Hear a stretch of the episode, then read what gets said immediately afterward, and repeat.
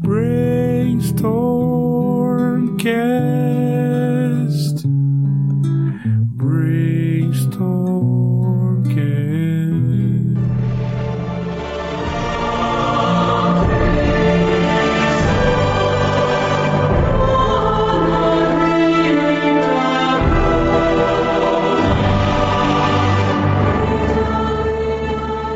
Salve, salve, monstrinhos e monstrinhas! Estamos aqui para mais um episódio do Brainstormcast, o podcast do Brainstorm RPG.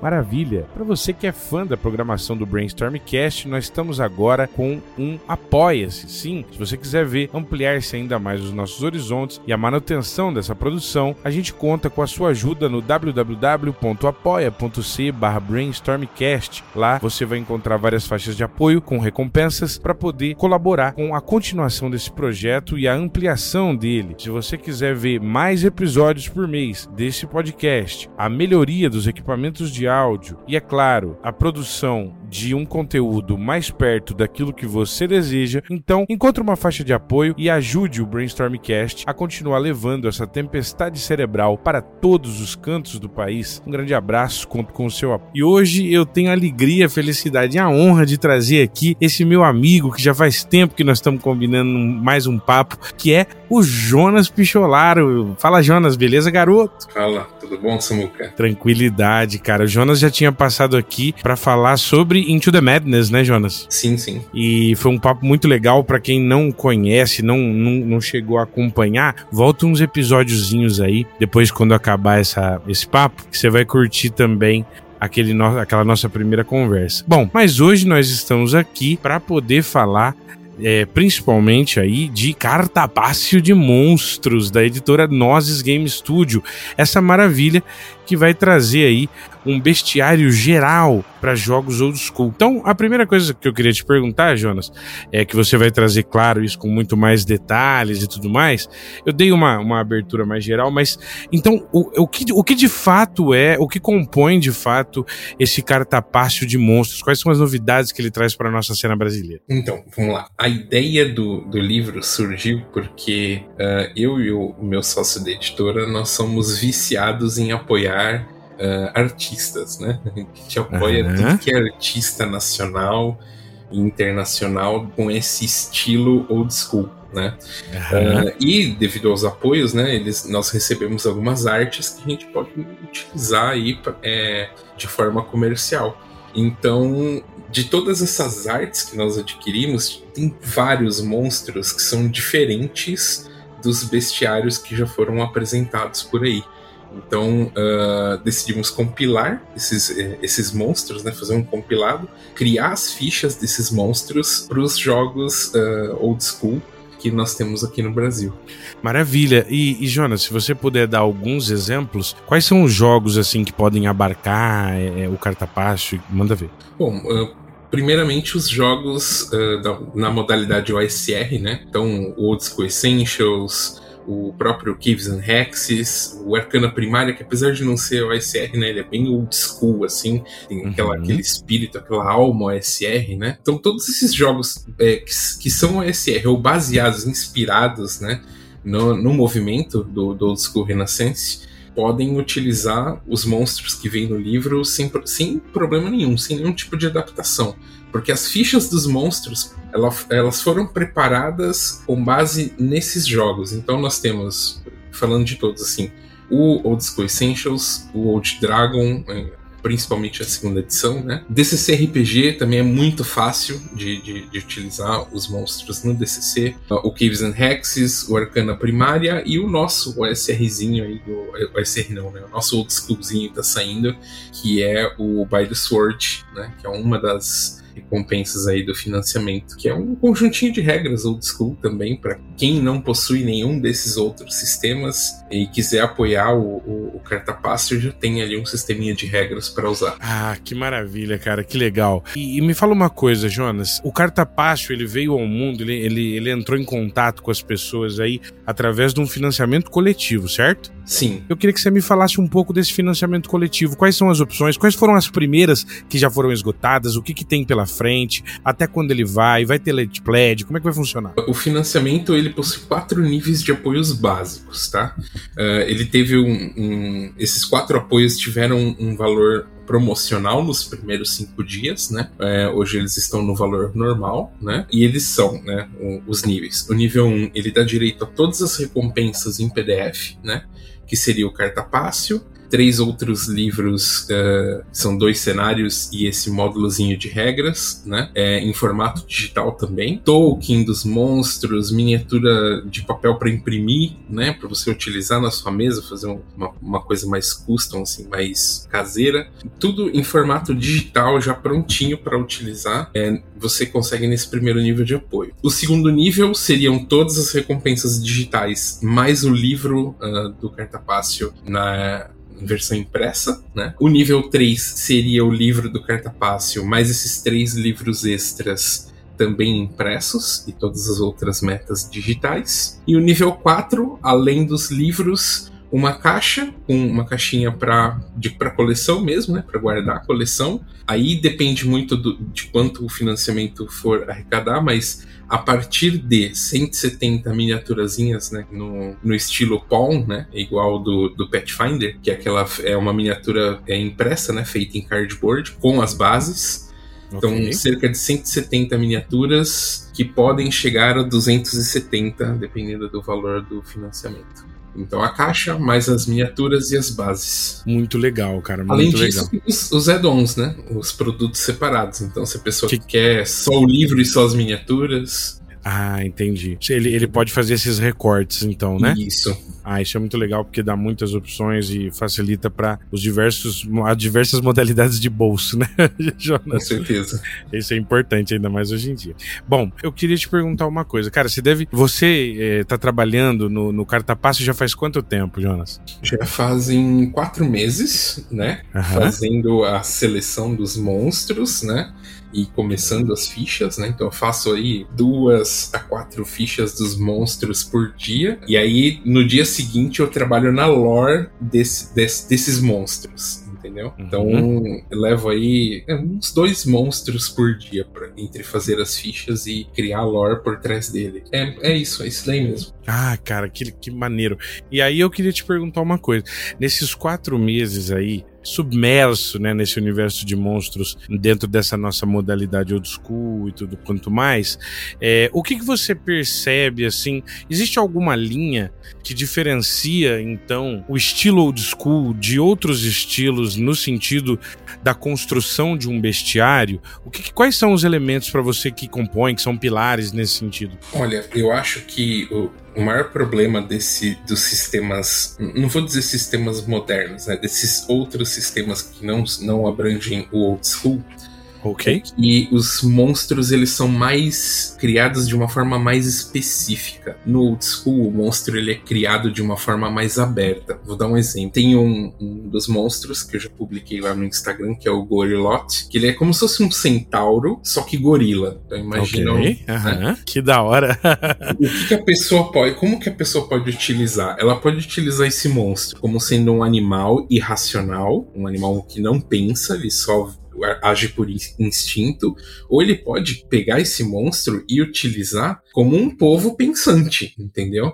Então, ah. o old school dá essa brecha para você utilizar, porque ele não coloca atributos nos monstros. Você não sabe quanto que o monstro tem de inteligência. Não, isso normalmente o, o mestre quem define.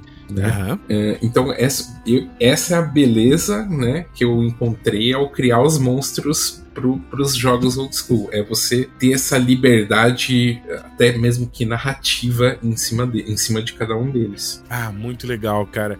E eu fiquei refletindo aqui enquanto eu via você falar. E eu acho que isso é muito interessante porque, além da liberdade que o mestre tem para poder construir uma série de consonâncias com a sua própria mesa, né? Pensando nessa coisa do DD de garagem, do, do, do seu próprio DD, faça o seu o seu DD, ou faça o seu old school, faça o seu jogo a partir disso. Para além dessa questão, ainda tem um outro elemento que é você não definir em todas as bases quais, quais características desse monstro para além é, do que um bestiário deve colocar, que vão fazer com que ele sirva só para uma coisa, né? Se ele, se ele tá aberto, ele pode então servir não só ao mestre e à narrativa, mas inclusive até aos intentos dos jogadores, né? Que estão construindo junto essa narrativa. Então é muito legal essa possibilidade. Aí eu queria te falar uma coisa. Você citou esse primeiro monstro eu ia pedir também, se você puder citar uns três ou quatro monstros que você, do cartapasse, ou dar uma sinopse, ou um saborzinho pra gente, um aperitivo, é, de coisas que você acha interessante, que podem ter aí para além das outras centenas.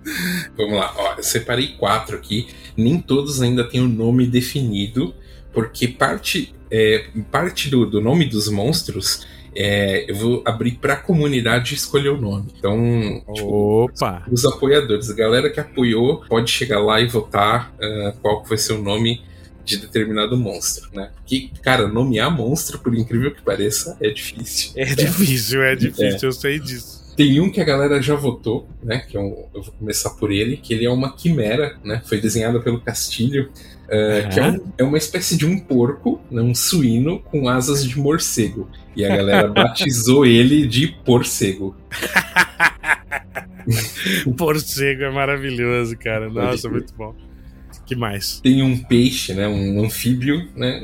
Um, um, peixe assim, do tamanho de uns dois palmos bem abertos, né? Ele não é uhum. tão grande, mas também não é pequeno. Só que ele tem como se fosse uma carapaça e dentes como se fossem de um castor. Então imagina o, o aventureiro atravessando um rio sendo mordido por esse tipo de piranha, entre aspas, né? É... Nossa, que loucura, cara. Isso dá muita é. ideia de aventura legal. Pode crer. Tem um que é uma mistura aí de um bicho preguiça com um lagarto. Então, esse também não, não nomeei ainda, né? uh, então, ele, ele é uma, um monstro, ele é até meio lento, assim. Ele, ele tem essa, essa característica do bicho preguiça, assim, mas ele é. Ah, ele não parece ser tão amigável, assim. Uh, E tem um que por enquanto eu chamo de hipodragão, que é uma mistura de dragão com hipopótamo. Seria um dragão, né, com a asa, tá, o corpo de um dragão, só que a cabeça, a boca dele assim, como se fosse de um hipopótamo. Que eu acho que faz mais estrago do que a boca de um dragão, que é maior.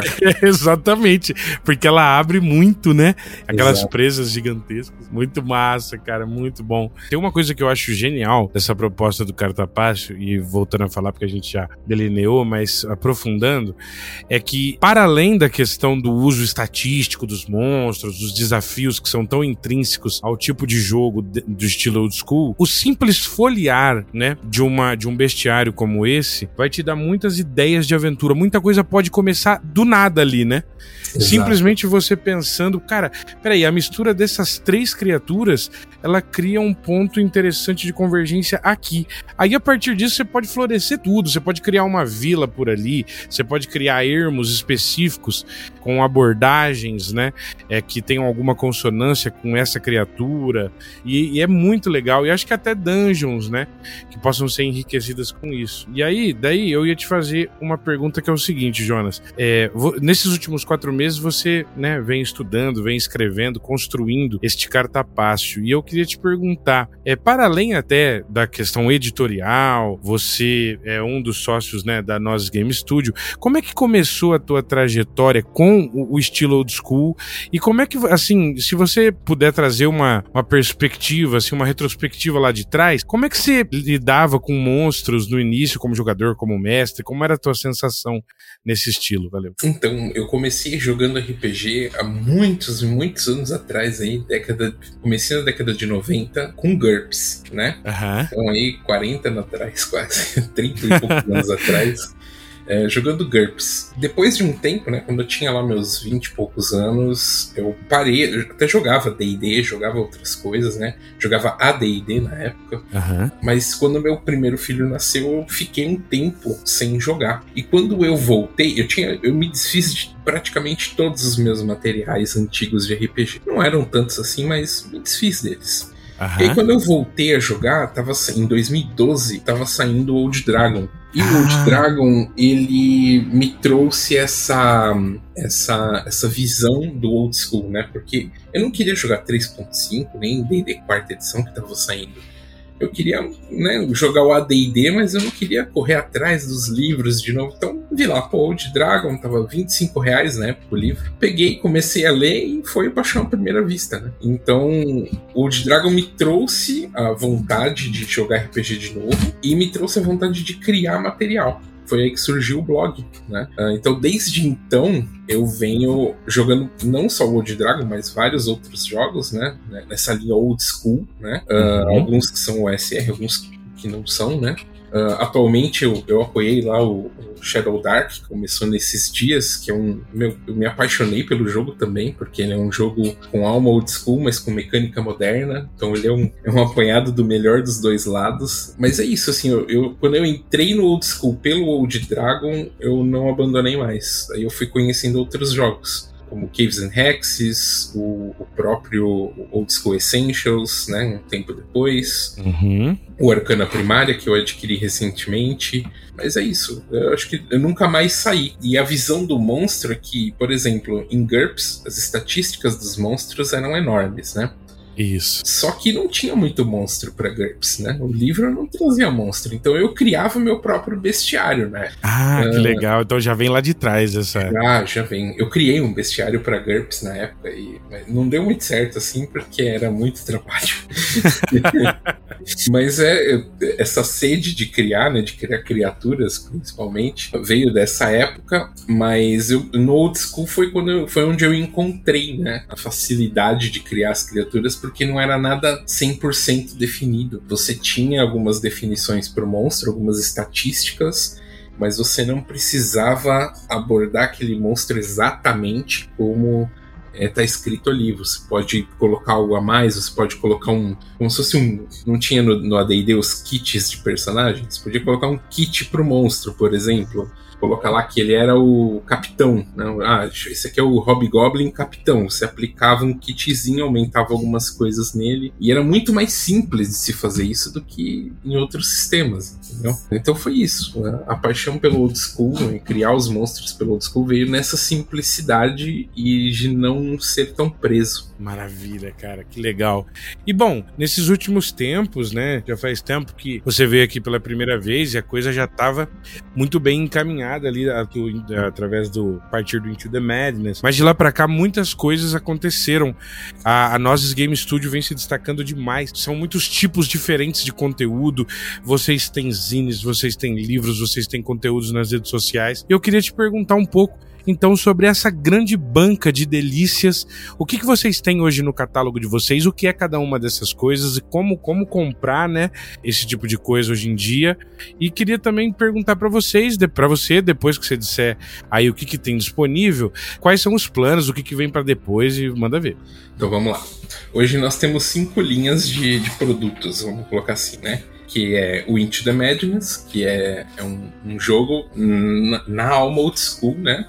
Uh, nessa pegada de horror, seja um horror cósmico ou não, né, um horror mais clássico ou um horror mais cósmico. Nós temos uma linha que chama Clavícula Nox. Essa nem foi para financiamento, foi produzido direto em pré-venda no site. Uh, é uma linha uma espécie de mundo das trevas, só que numa versão old school, assim, numa versão é, no sistema D20, uma versãozinha old school. Então nós lançamos dois livros, que é O Reino, que é uma pegada mais de máfia com licantropos, né? Uhum. E o Immortis, que é uma pegada de para você jogar com imortais, mas não tipo imortal Highlander. São vários tipos de imortal. Então tem o cara que fez um pacto, tipo Dorian Gray, tem o cara que é uma ah. múmia, que é amaldiçoado. Tem um cara que usou magia para virar imortal, esse tipo de coisa. Tem os tipos de personagem. Temos o Urbana Bélica, que é uma fantasia urbana mais pé no chão. Tem essas criaturas fantásticas mas é mais uma questão assim de conspiração, de uh, luta contra um, a, a, opressão, contra o corporativismo, né? E tem os Sete Baladas do Oeste, que é um faroeste com dinossauros, resumindo. Assim. Esses são os quatro principais, né? E tem a Torches também, esqueci. A Torches é um, uma zine que a gente publica, tem um catarse, né? Uh, recorrente. É uma zine só voltada para material old school. Maravilha, cara. Que coisa, que coisa rica. Muita coisa aí pela frente. E eu imagino que, dada essas muitas linhas abertas, esses veios abertos que vocês foram compondo é, em contato com o público e ganhando cada vez mais dores e, e, e, admiradores e fãs como eu. Então, eu imagino que também muita coisa venha por aí. Se você puder dar uma palhinha aí pra gente do que, que você tá planejando, manda ver. Se não puder, tranquilo também. não, posso, posso sim. Vamos lá. Bom, o Cartapasso ele é o volume 1, né? Então tem um volume 2 para ser desenvolvido. Então, nós temos planos aí para manter uma, uma linha de uns 3, 4 livros do Cartapácio, né? Ainda esse ano nós temos um financiamento do Barbarians of Lemuria, que é um, um jogo gringo, que nós pegamos o, o licenciamento, né? É incrível então, esse jogo, muito foda, cara. Parabéns. Provavelmente em julho agora a gente lance o financiamento, né? Terminando o Cartapácio, conseguindo já fazer aí as, pelo menos as entregas do livro, né? A gente já inicia aí uma pré-campanha do, do Lemuria, né? E mais pro fim do ano nós temos dois cenários, né? Que são cenários old school, né? Um deles é baseado, ele é mais fantástico, assim, baseado nas Mil e Uma Noites, né? Que é um Opa. cenário do, do, meu sócio. E um que é, base, é, é um cenário mais, um pouco mais pé no chão, né? Uma fantasia mais leve, assim. Mais leve no, no quesito de alta magia, tipo, não, é baixa magia, é, uhum. é um low fantasy, né? que é o, os Reinos do Inverno, que é, é, um cenário que eu tô criando. Aí pra, vai dar para jogar com qualquer uh, old school, né? É um, são reinos, na verdade são dois reinos que eles ficam numa área que é sempre, sempre frio, sempre neve. Né? Ah, que então, legal. É seria um, um, um, jogo, um jogo de sobrevivência, assim, né? Na pegada de sobre. É um Dark Sun reverso. Delícia, é o, é o tipo que eu adoro. Ultimamente só tenho comprado e estudado esse tipo de coisa. Eu adoro, cara. Sobrevivência é um negócio que me. Assim, para mim, e eu entendo também os outros estilos, gosto dos outros estilos também. Tipo, eu vou do Planescape ao, sei lá, cara, ao, ao século XVII. Mas eu, eu gosto muito da coisa da sobrevivência porque eu acho que, essa, que a, o lance da escassez ela impõe, pela lei do contraste, de, de certa maneira, um foco, um holofote holofote maior na gestão de recursos, nos equipamentos, né? Nesses Sim. elementos de, de traçar, eu gosto muito disso, né? De traçar o improvável na linha do impossível, né? Pode crer, essa é a então, ideia. É foda pra caralho. Cara, legal, muito massa, muita coisa aí por aí. Eu imagino que as pessoas podem te encontrar em diversas redes sociais e chegou a hora de você falar em quais delas eles, o pessoal te encontra para comprar coisas e tal. Chegou nosso momento de abadiaba, vambora. Bom, vamos lá. O site é rpgcomnozes.com.br, né? Lá é a nossa loja. Uh, nas redes sociais você, vocês nos encontram com o arroba rpgcomnozes. Então é tudo RPG. Twitter, Facebook, YouTube e Instagram. Ah, maravilha, cara, maravilha. Pessoal, Primeira coisa, recomendar mais uma vez, se você gostou desse episódio, a Nós Game Studio é uma joia que a gente tem hoje na comunidade brasileira, não só em relação ao old school, mas aos diversos materiais que eles trazem. Primeiro, porque são materiais é, de fino trato, de qualidade, com preço acessível. O Jonas é um cara muito responsável, muito legal para bater papo, para tirar dúvidas, para poder suprir as expectativas, e eu acho que enriquece muito a presença deles na cena de hoje. Então eu refaço a minha recomendação. E se você gostou desse episódio, ouça de novo o episódio anterior lá do Into the Madness. Você vai ver que legal, tanto que a coisa cresceu, tanto que ela se ampliou de lá para cá e como as, as perspectivas podem, de certa maneira, trazer, né? Novos veios para a gente explorar, novos elementos para a gente chafurdar e conhecer e crescer, se desenvolver dentro do hobby de maneira geral. Bom, é, o meu jabajaba é muito simples. Se você gosta do nosso conteúdo, nosso conteúdo todo é gratuito. Eu não estou falando só do podcast aqui do Brainstormcast, mas é, nós temos três eventos todo ano, eventos gratuitos com grandes mestres e mestras da cena. São eles o Verão da Lata, o Balaio do Ogro e também o Goblin Wi-Fi. Já já no meio do ano nós vamos fazer o Goblin Wi-Fi, que basicamente é uma celebração das diversas edições de D&D. Então para você que gosta desde o D&D Zero lá no comecinho, até para você que tá curtindo pra caramba o que tá rolando aí das novidades, né, do D&D quinta edição e agora, obviamente, do One e do que vem por, pela frente, você pode chegar por lá no nosso Discord, né? É, então, podcast, os nossos eventos, as strings de RPG, vários tipos que você pode conferir, desde fantasia mesoamericana, até Deserto de Dunas Negras, Planescape, é, alguns materiais renomados da OSR Internacional, como Tower of Silver Axis, e com o Mestre Atila também estamos desenvolvendo o nosso Mistara, lá no, no nosso Savage Coast. Bom, se você quiser apoiar tudo isso, é só você ir em www.apoia.se barra brainstormcast. Temos vários tipos de apoio diferentes e eu tenho certeza que em algum deles você se encaixa para manter esse motor funcionando. A gasolina aí da esperança é aquilo que a gente precisa quando a gente se conecta no intuito de fazer esse nosso hobby, essa nossa mídia, esse nosso jeitão é, se ampliar, crescer, fazer coisas cada vez mais incríveis, como é, a gente admira também a Nós Game Studio fazendo. Então é preciso se ligar, compre material nacional, consuma material nacional, apoie o material nacional. Estamos juntos. Jonas, brigadaço pelo papo. Tamo junto. Boa sorte, hein? Vamos lá. Valeu, que agradeço. Obrigado. Falou, abraço.